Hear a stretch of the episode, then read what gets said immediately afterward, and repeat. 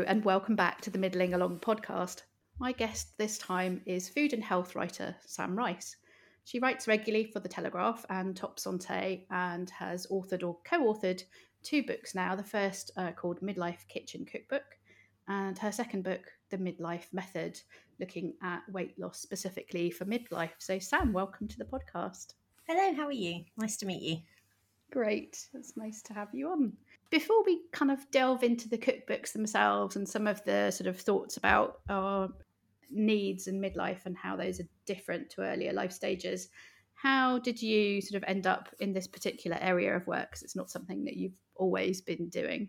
No, it's not at all, actually. Um, I think I, I was working out just now before I came on because I knew I was going to be asked this question. Never quite know. It's actually nine years I've been um, focusing on midlife nutrition.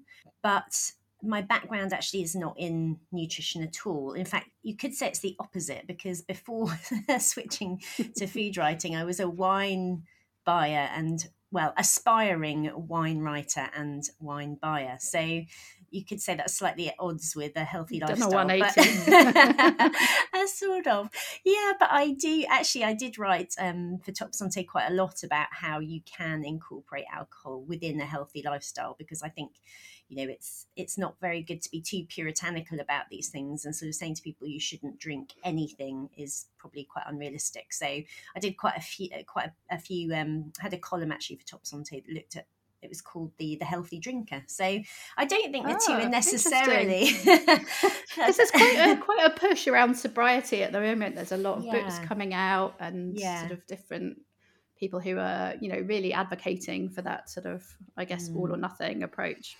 Yeah, Not that they're advocating for the all, but I yeah, I think with a lot of people cutting that out completely would feels really really unachievable so. Yes and i think you know from my particular my personal perspective you know unless you have some sort of issues around alcohol i don't really think it's necessary either. I think the problem is that it's quite easy to slip into a sort of mild dependency on alcohol and i think that's really what you need to guard against um, you know there's nothing mm. intrinsically unhealthy about drinking but it's just that if you're using it if you're obviously if you're drinking more than the recommended guidelines or you're using it in a more of a cycle as a psychological um, salve, really, which I think is an easy thing to slip mm, into. Or a reward. That, or a reward. or a, that's where getting through become, the day. that's where it can become problematic. So, um, yeah, obviously, I sort of I'm quite interested in that area. Um, and with a background in wine, I do really love wine, so I don't want to give it up. So that's not really an option for me. So interesting, isn't it? How you know you can sort of bring all these things together. I don't really think you need to have a sort of all or nothing mindset, and I, I don't think many people do have that mindset. And you might almost say an all or nothing approach is slightly disordered um, because unless, you know, to really cut thing out, cut something out completely is quite an extreme measure. Mm. And, and then do we set ourselves up to fail yeah, and then kind and, of berate and, ourselves for that? You know, barring very serious situations where, you know, you might need to cut something out of your diet for medical reasons or you know there, there can be other psychological reasons for having eating. I'm going to say eat i'm going to move more onto the food now mm. eating restrictions. Um, i think for the for the general population if you are getting into rigorous kind of cutting out food groups and things like that for me that might be an early warning sign that maybe you haven't got that great a relationship with food so that's something that I talk about quite a lot in all of my books. That really what we're trying to move more towards is a positive relationship with food, where you're not sort of scared to eat certain things or feel guilty for eating certain things, or uh, you know that your emotions are very um, bound up in what you're eating. So mm. that's a that's a big area of focus in nutrition at the moment, and um, it's something that I feel quite strongly about. That we should be having a more inclusive um, welcoming view of what we eat. And you can achieve that. I think the key to achieving that positive relationship with food is is understanding what you're eating really and knowing that there isn't anything that uh, you're going to eat necessarily that is going to be bad for you, but you just have to look at the different proportions of the things that you're eating. So it's really an educational thing. So you get to a point where you think, actually, I'm eating well 80% of the time, and 20% of the time I'm eating the things I love just because I love them and, and really make peace with that kind of approach to eating. So that's sort of my philosophy, my sort of food philosophy, to give it a grand term. um, inclusivity, not restriction. And um, I think that kind of fits in more with a midlife mentality as well. I think you know we, we kind of get to a stage of life where we want to be a bit more embracing of things, and we and mm-hmm. and we do want to have a sort of more gentler, kinder approach to ourselves. And actually, so so to wind back a bit, you actually asked me how I got into the nutrition game. So to wind way back, and when I left university, I was a management consultant, um, but that didn't last very long. That lasted about two, three years, I think, and then I quickly decided that the corporate life wasn't for me. And then my other big passion in life is skiing. So I thought, okay, that sounds like fun. So my husband and I set up a skiing business. So I did that for about, just trying to think, 14 years. I think I did that.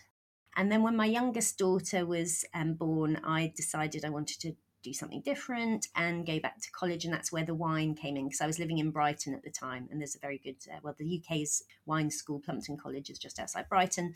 So I thought that that sounds like fun. So I signed up to do my WSET diploma, um, which took me three years.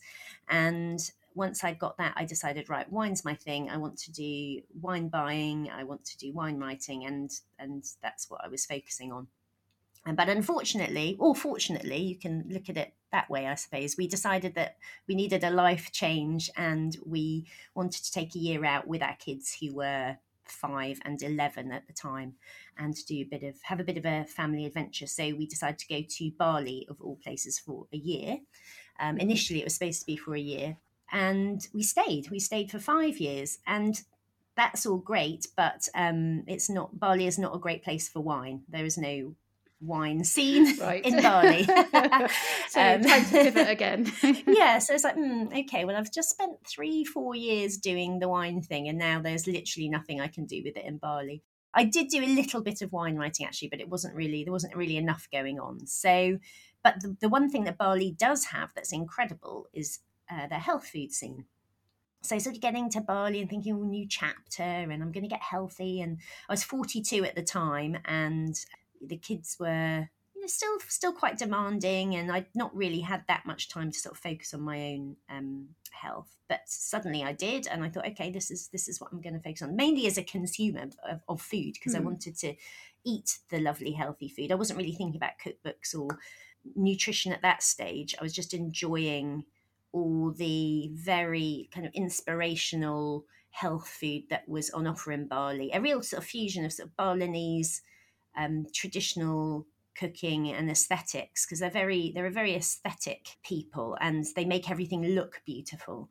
And then there was a lot of australian influence in bali so they've got a great healthy scene in australia so that was all coming across as well. So there are all these places popping up. And um, then what happened was my friend mimi spencer who i wrote my first book midlife kitchen with um, she came over for a holiday uh, just sort of a girls trip and we did a lot of traveling around Bali, sampling all these lovely i mean we did everything from sort of raw vegan food to yeah everything everything was going on and we tried it all and at the end of that holiday we just felt very inspired and thought initially we might set up a blog based on this kind of healthy food because it was really appealing to our midlife palates and we sort mm. of hmm. felt that maybe our taste had slightly changed as we as we got older we were craving and enjoying different foods to perhaps what we'd eaten in our 20s and 30s, and moving away from sort of really heavy carb based meals into like fresher flavors and textures and you know just sort of enjoying far more. I mean people find it incredible but you know to actually say i much prefer an interesting salad than a slice of pizza you know but i think that's the transition that that kind of happened and um, Mimi had already written a couple of books before, most famously the the Fast Diet with Michael Mosley, and she'd already written a couple of cookbooks. So we thought, well, okay, we can do something with this food stuff, and we within the space of about two three weeks we put together the concept for well the blog slash book whatever it was going to be the midlife kitchen hmm. and um, it was i think it was really right at the beginning of the rebranding of midlife. So the term middle age was being phased out and midlife was coming in, and we could feel like there was some momentum building around that. So we actually then took the ideas to some publishers, and I think they could see that also that actually this midlife idea was going to explode, and and I think we can all say it has in the last few years. Um, I think you know there's so much more midlife mainly women, but midlife men as well. You know, it's really come into the conversation about how you can embrace this time of your life. And there's far more um, podcasts like this. Mm. There's far more there's books on the shelves. And there's you know, doctors like Louise Newson coming out and talking about the menopause and bringing that into the conversation. Yeah, so much we, more focus on on sort of making those our kind of best years and setting ourselves up for a kind of a healthy older chapter. Whereas yeah than, than there was sort of I think for previous generations and kind of really owning that and yeah. and focusing on focusing on ourselves. Yeah, it was a bit of a dirty word before, and interesting when when we first took the book to one of the publishers we went to, they wanted us to, to not call it the midlife kitchen, to call it something like the anti-aging cookbook or kitchen or something like that. And we said, but that's kind of missing the point because we're talking we're not talking about anti-aging, we're talking about being pro-aging you know, to call this the anti-aging is against everything we believe in. so um, midlife has to. So that be, was a no then. that was a no because the whole the whole point of the book was to embrace midlife, and actually the publisher we went with could see that straight away, and they said, "Yeah, that is the USP of the book." So we feel like we were a really early adopter of this term midlife, and the the book was an absolute joy to write. It, we we did it in about six months, and it felt like I don't know, effortless in a way. There's a lot of work that went into that book. But when I talked to Mimi about it, it was such a fun process. We loved doing the research. We loved developing the recipes. We did it 50 50. She was actually in Brighton at the time. I was in Bali, and we were sort of doing it using you know, Skype and Dropbox and all those kind of technologies that have become so familiar to us now. But actually, yeah, before absolutely. the pandemic, it, you know, we weren't really doing that much remotely. And it was just an absolutely brilliant project from start to finish. And it was a Sunday Times bestseller. So I think that says that there was the market was ready for something like that. And that was really the start of it for me. And um, since then, I've done various nutrition courses and I've written another book called Midlife Method, which is more focused on weight loss in midlife because what I found was that although Midlife Kitchen it was very much focused on optimum nutrition, I was having a lot of conversations with women who said they felt like they were really trying quite hard to eat healthily and eat well, but the weight was still accumulating and they couldn't really understand why and they didn't know what to do about it. And they didn't want to resort to a you know traditional diet um, they wanted more tools to be able to manage their weight long term. So that was the focus of the midlife method which came out um, at the end of last year.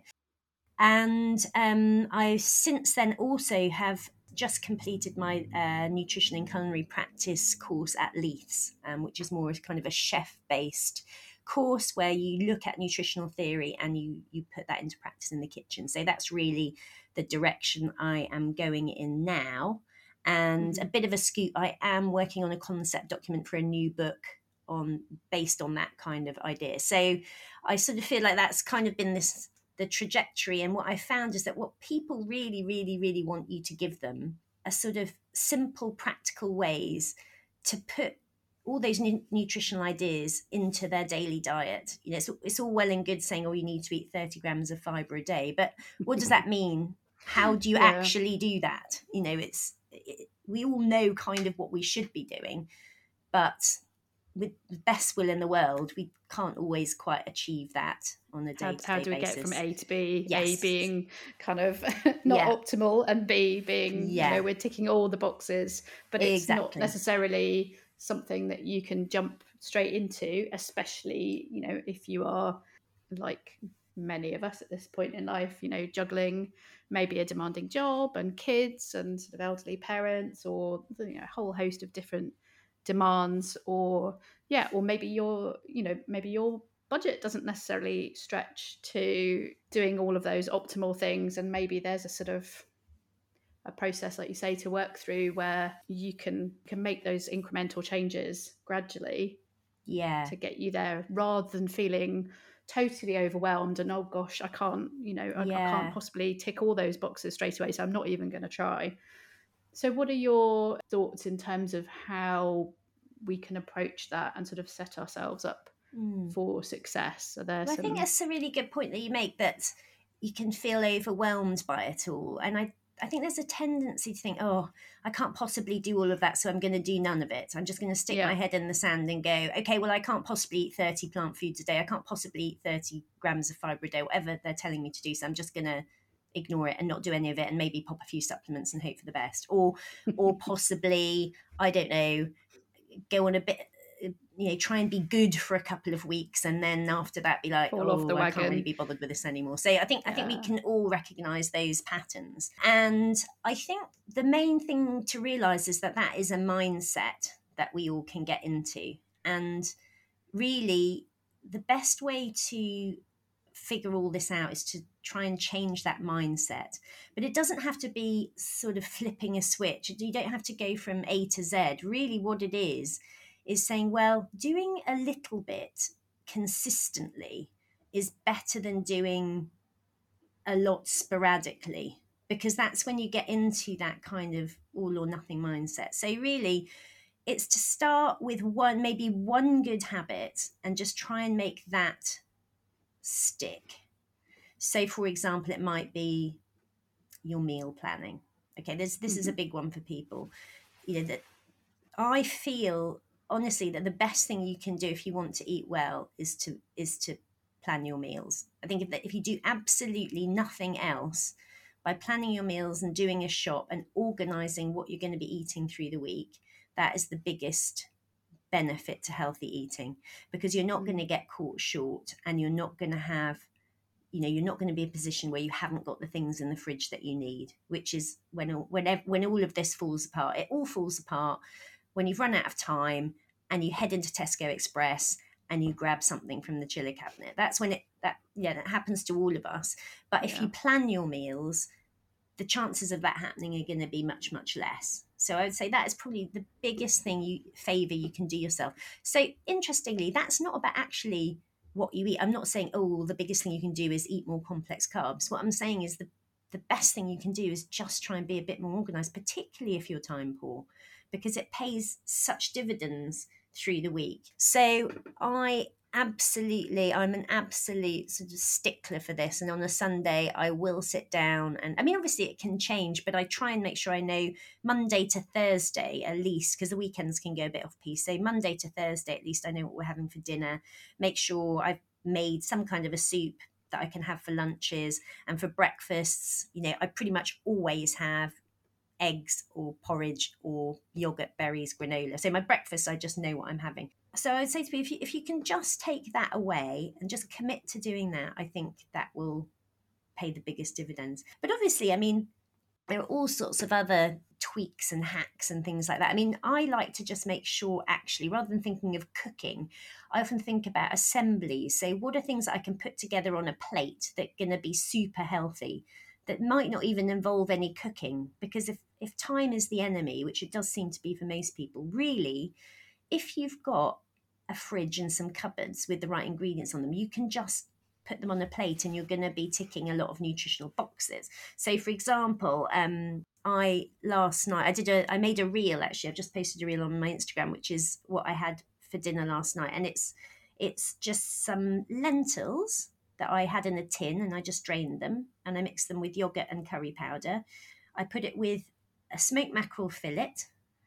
I had a hard boiled egg and I had a little bit of avocado, a little bit of chopped tomato, a little bit of spring onion, and that was just all in a bowl.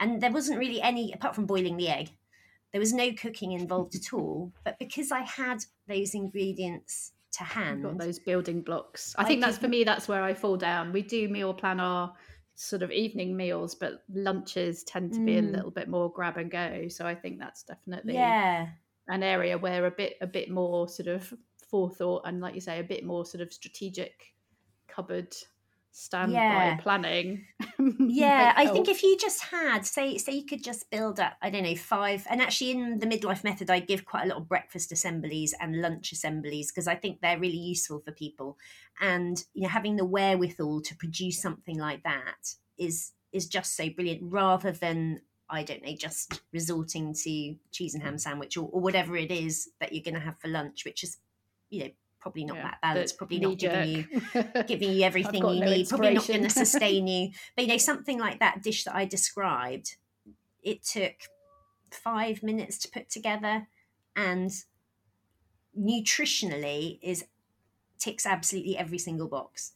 Um, and also it's not particularly high in calories. You know, if, if you were worrying about weight, if weight was one of your concerns, that would also fit within good kind of weight management program. So, so I think if if you can think about healthy assemblies, that's another really useful way of viewing your food rather than something, oh my god, I've actually got to cook this big thing. And actually, one of the the, the the column that I write for the Telegraph at the moment is actually called Three Easy Ways. And the focus of that column is to take something like, I don't know, fiber and say, well, what are three easy ways to get fiber into your diet? You know, what, what are, you know, what are, what are the switches you could make? And I mean, the obvious ones are switching to wholemeal bread, switching to wholemeal pasta, things like that. Mm-hmm. But you know also people don't realize that there's a lot of fiber in things like berries. There's a lot of you know for example if you're going to have potatoes make sure you keep the skins on them. Things like that. They're just little things to kind of get into the habit of doing. So if you're making you know if you're making potatoes if you want to do some potato something with potatoes for dinner. Just cut them into wedges don't take the skin off. A little bit of olive oil salt and pepper shove them in the oven. That's going to be far healthier than you know sort of getting some oven chips and putting them in the oven. Yeah. so it's and it's no it's really no harder.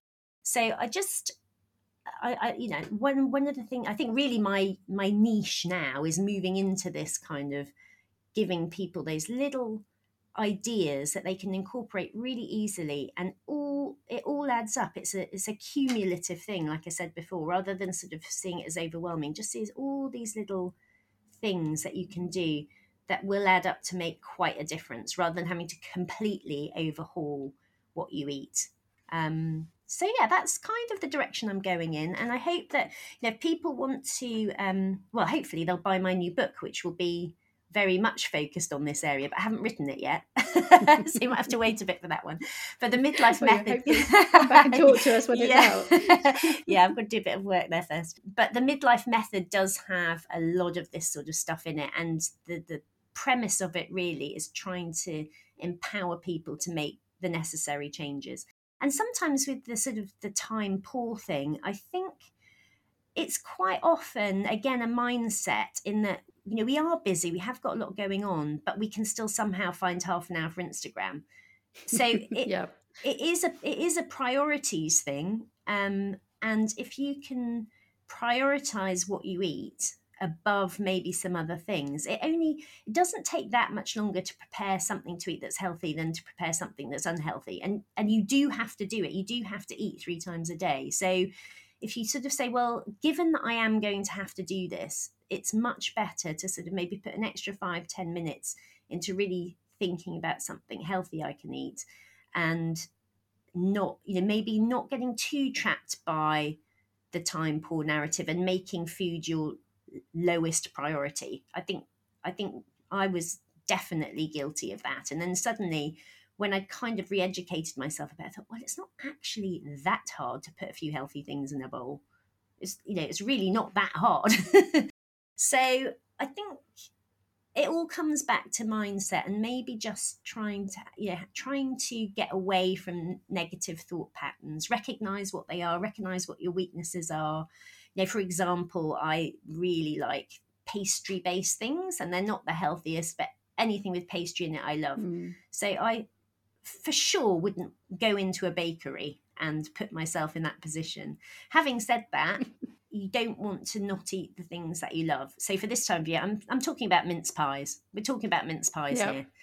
I'm not gonna I'm not going to put too much temptation in my way. Having said that, you know, I love mince pies and I will eat quite a few over the next month. There's there's no question about that.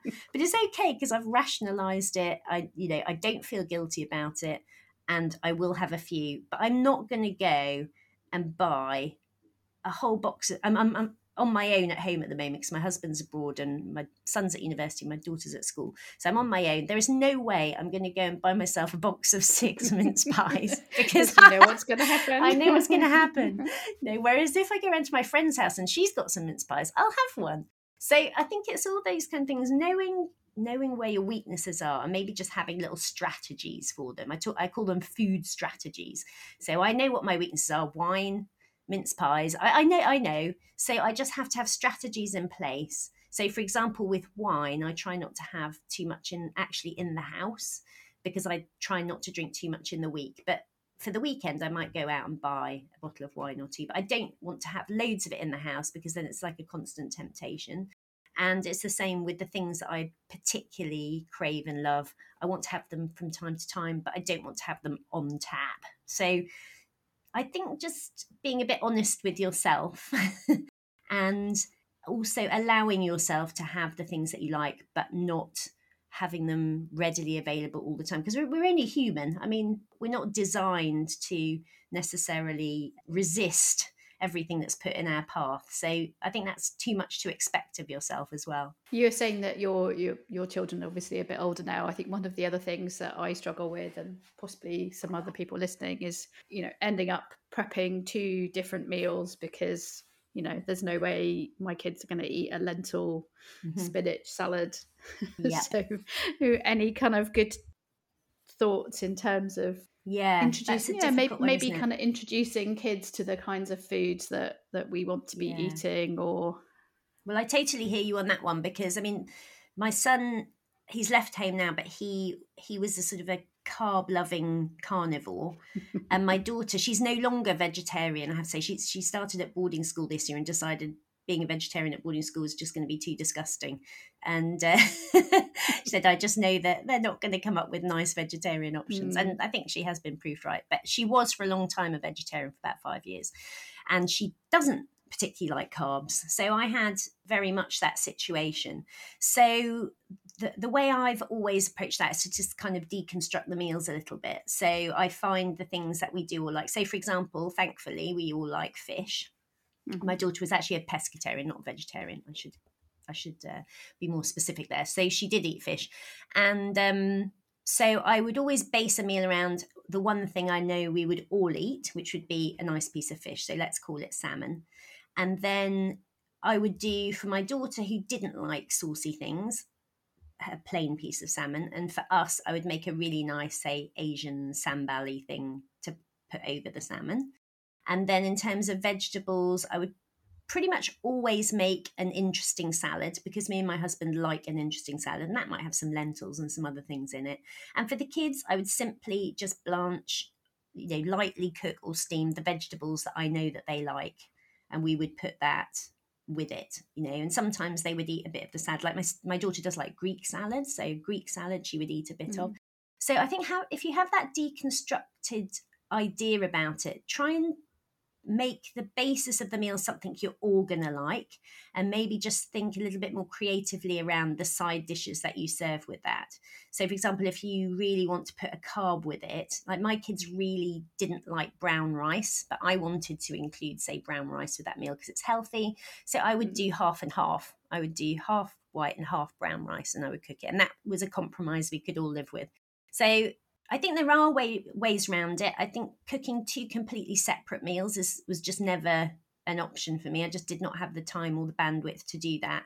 But it does take a little bit of thinking about to cater for all those different tastes. But yeah, mm. my advice Comes would back be to the planning again. yeah, it, it does come down to the planning, and it does come down to just being pragmatic and saying, okay, well, let's find some common ground. And I actually had a spreadsheet where I would have like a list for fish, a list for chicken, a li- list for beef, a list for vegetarian, and I would have write down all my ideas that had worked and ha- you know what what I'd done. So I guess by by the time I'd finished, I probably had about 40 or 50 things on there that I could just then do a plan at, when I was doing my planning, I could just look at the spreadsheet and go, okay, well, we haven't had, you know, we haven't had the chicken Thai bake for ages. Okay, we'll have that one. And, you know, so I would, I would say if you can get into that sort of planning uh, mentality and build up, build up that repertoire so that you don't have to keep reinventing the wheel every time it comes round to doing your meal plans. Yeah. No, I think that's definitely one of the traps that we fall in when we're planning is that we kind of we do stick to a very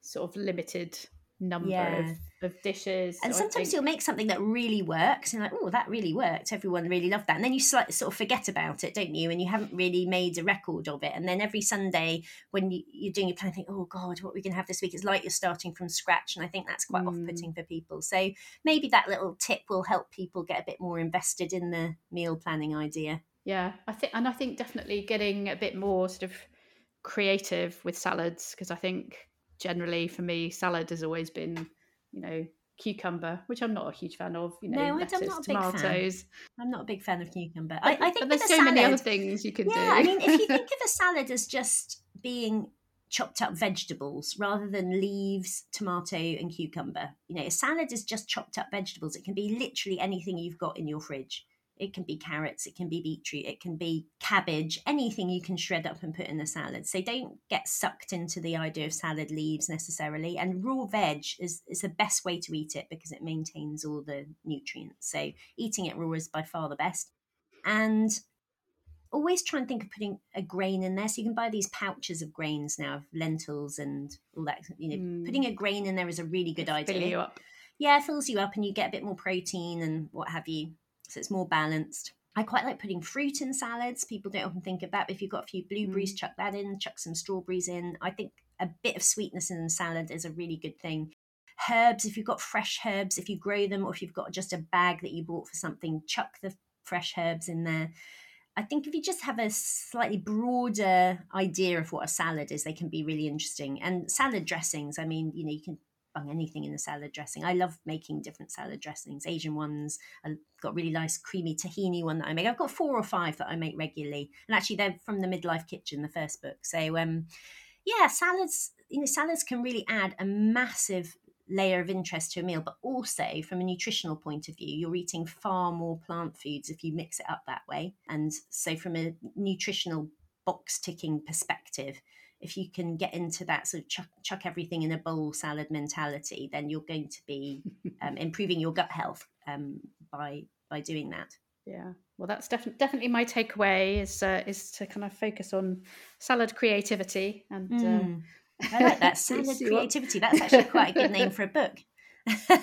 build build creative salads. Thanks. I'll put that on the list. Got to get the other one done first, then then I'll do that one. Fantastic, Sam. Thanks so much. Lots of food for thought, and oh, um, oh, nice pun. Yeah, uh... Excellent. and um, yeah, your your your books certainly on my uh, my list of ones to buy. Um, Christmas is coming. Christmas, Christmas money. I know. Yeah. so um, and I'm yeah, I'll uh, also pop a link to your Instagram page on the podcast page Fabulous. when we write up the notes. Thank Thanks so much. much. Good to talk to you. You've been listening to the Middling Along podcast. Do remember to subscribe to be notified when our next episode is live. And why not visit the blog at www.middlingalong.com to sign up to my newsletter as well. I do hope you enjoyed listening today. If you did, I'd be really grateful if you would consider leaving a short review, as that helps people find the podcast and helps get it noticed. Hope you can join us next time. Goodbye for now.